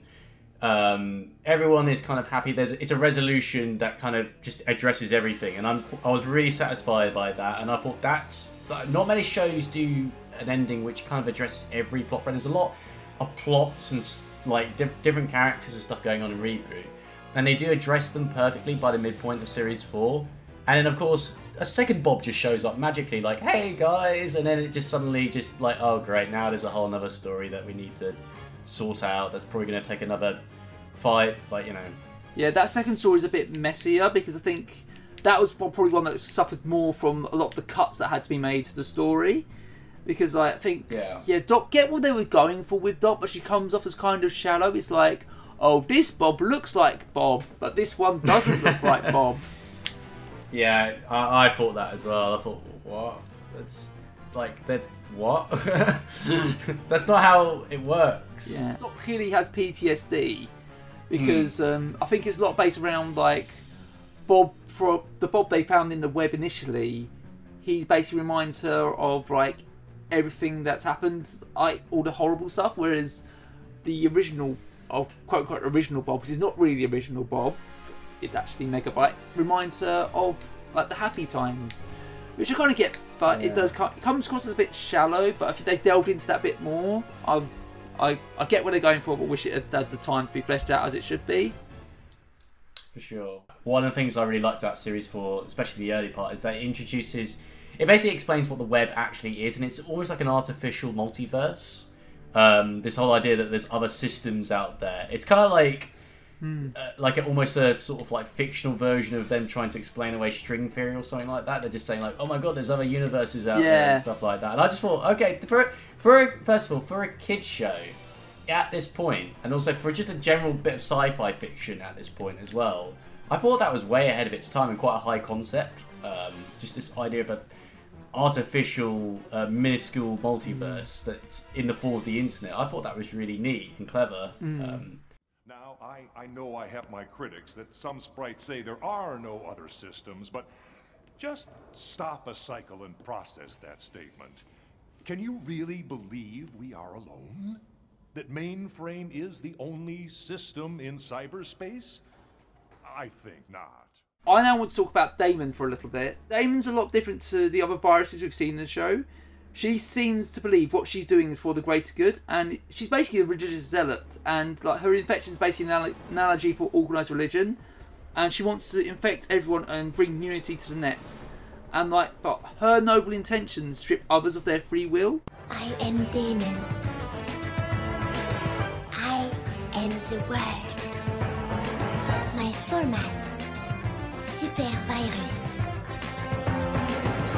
My function, to bring unity to the net.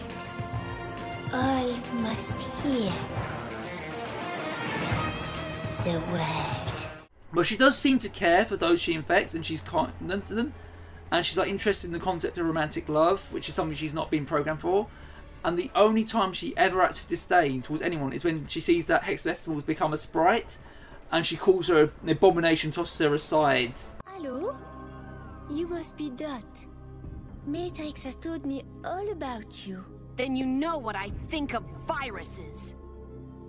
Phong, the wise one. It is an honor to finally meet you. And there is my messenger with... Hexadecimal, you have turned into an abomination. You are a disgrace to your kind. She's not your kind anymore. I'm just really happy that Hexadecimal messes her up. It's great. Oh yeah, that was so satisfying. And that fight was really cool because they storyboarded it with um, comic book panels. They took panels from comic books of like Thor punching people, going wham, and they used that to kind of plan how they were going to do the fight. I think one Mm. plot line I think that I wish got more time because I think that was going to be a big part of the third story that they never made was the ethics of Bob's views on viruses because like um, it's basically the reverse of what viruses do. He Bob wants to basically take a virus and change it into a sprite. So it's basically removing some of their free will. Like Hexadecimal changed into a sprite, but that was of her own free will, and even then she became a virus again. Like, um, I could be Hmm. Wrong, but well, my Megabyte- theory is the end of My Two Bobs would have ended with Megabyte becoming a sprite, and then the third story would have been the repercussions of that decision. And I've kind of had ideas of how that might have played out. Well, that that's what Bob always talked about. Well, no, so, sorry. When he said to Megabyte, you know, I can I can change you, and you know, you don't have to be this destructive force anymore. And but then Megabyte replies, "Oh, a, a fate worse than death." You know, like that, that's what I like about Megabyte is that he at no point does he ever want to be anything other than this evil monster that he is. Um, so I think that yeah, no, I think whereas Hexadecimal would be more open to the idea of not being a virus anymore. I don't know, I think Megabyte would always fight to the end, which is very, you know, it's Hmm. one of the admirable things about him as a character. So what now? Deletion? No, just a scan. I don't believe in deletion. You can't go against your code. And neither can you. That's the problem. It's not your fault. You're programmed to be this way. We've just got to work out a way to reprogram you. So, I won't be a virus? That's the plan. Ah, so a fate worse than deletion. And they call me a monster.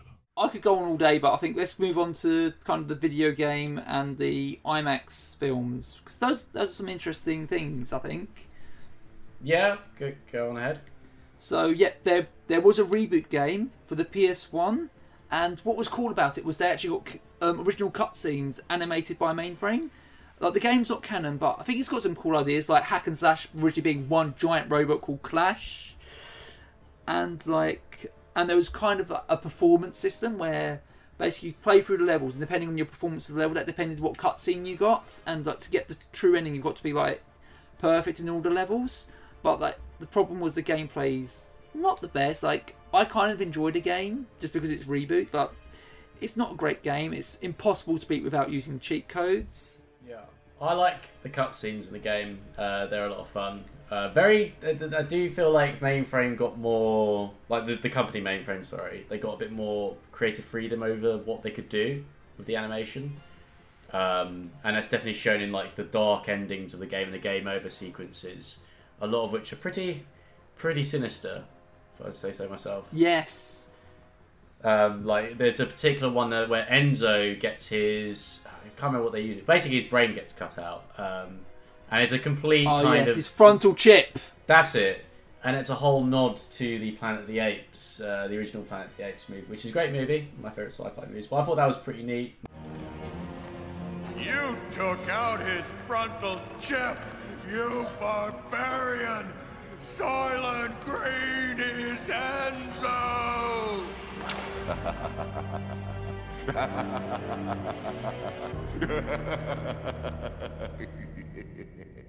pretty creepy to be honest.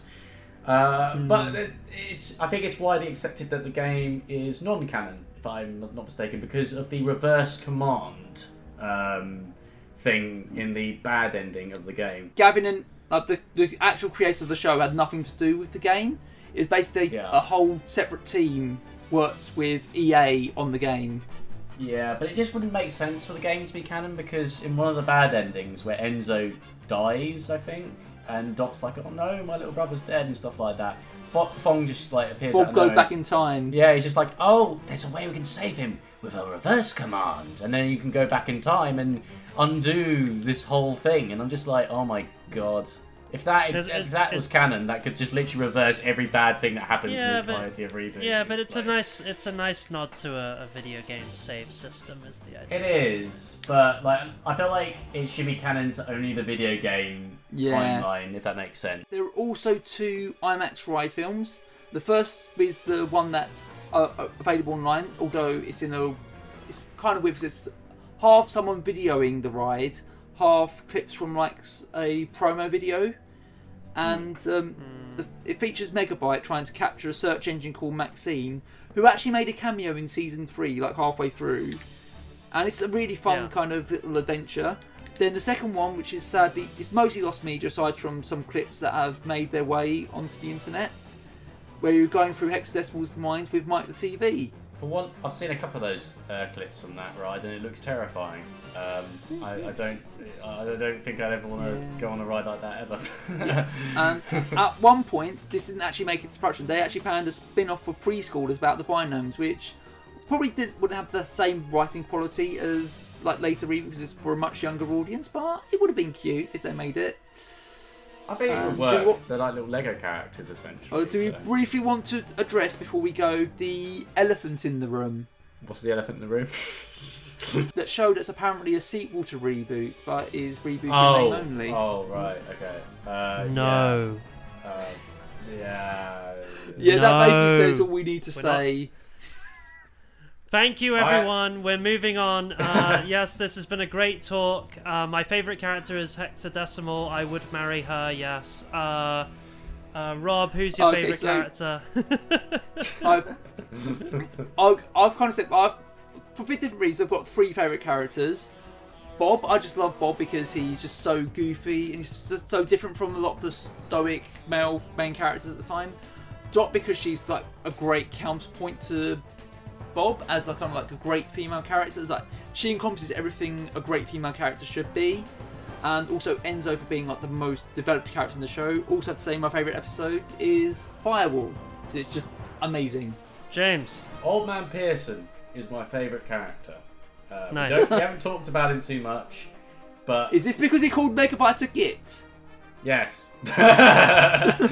but also like but like okay, yes, that is largely why I like him, because he calls Megabyte a nosy git. I tell you now, like I told you before, I've got nothing, you nosy git. What are you, daft? Charming, as always. Um, but also there's that plot twist involving Talon and you know what appears to be a subtle Oh, the story. of- Codemasters. Yeah, Oh, I- I, I- love the.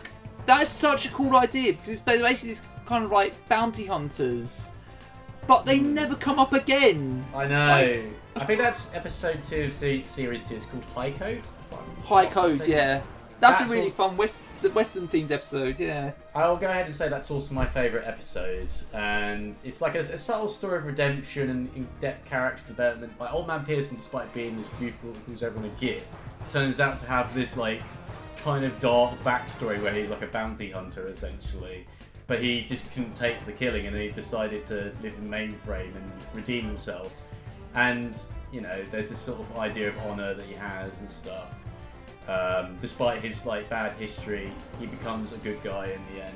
Um, I like him. I think there's like for a little um, sprite, he's got a lot going on for him. He's got a lot of facets to his character. So yeah. And I Yeah. like Yeah. the paint. I like the painted world one. And your, Painted windows. Yeah, that one. your favorite character as well? Hex- I said it was hexadecimal. Oh yeah, sorry. um, Okay, so Ewan, before we go, do you want to, to mention what we're talking about next time? Next time, uh, we are discussing the utterly bizarre combination of Final Fantasy and Walt Disney, uh, the video game series Kingdom Hearts, uh, which is a favorite little video game of mine way back when, uh, where you collect keys to close doors. And you we're-. Sorry. and we're and we're we're gonna do the first game. We're not gonna touch any of the later ones for convolution reasons. Uh, Yeah, so you thank you for listening, everyone. we're getting out of here. Yeah. Um, yeah. See you soon. Until next time, the Bloomcast bids you farewell. Goodbye, everyone. Thank you for listening. I come from the net. I search through systems, peoples, and cities for this place. Mainframe. My home. My format? Guardian. To mend and defend.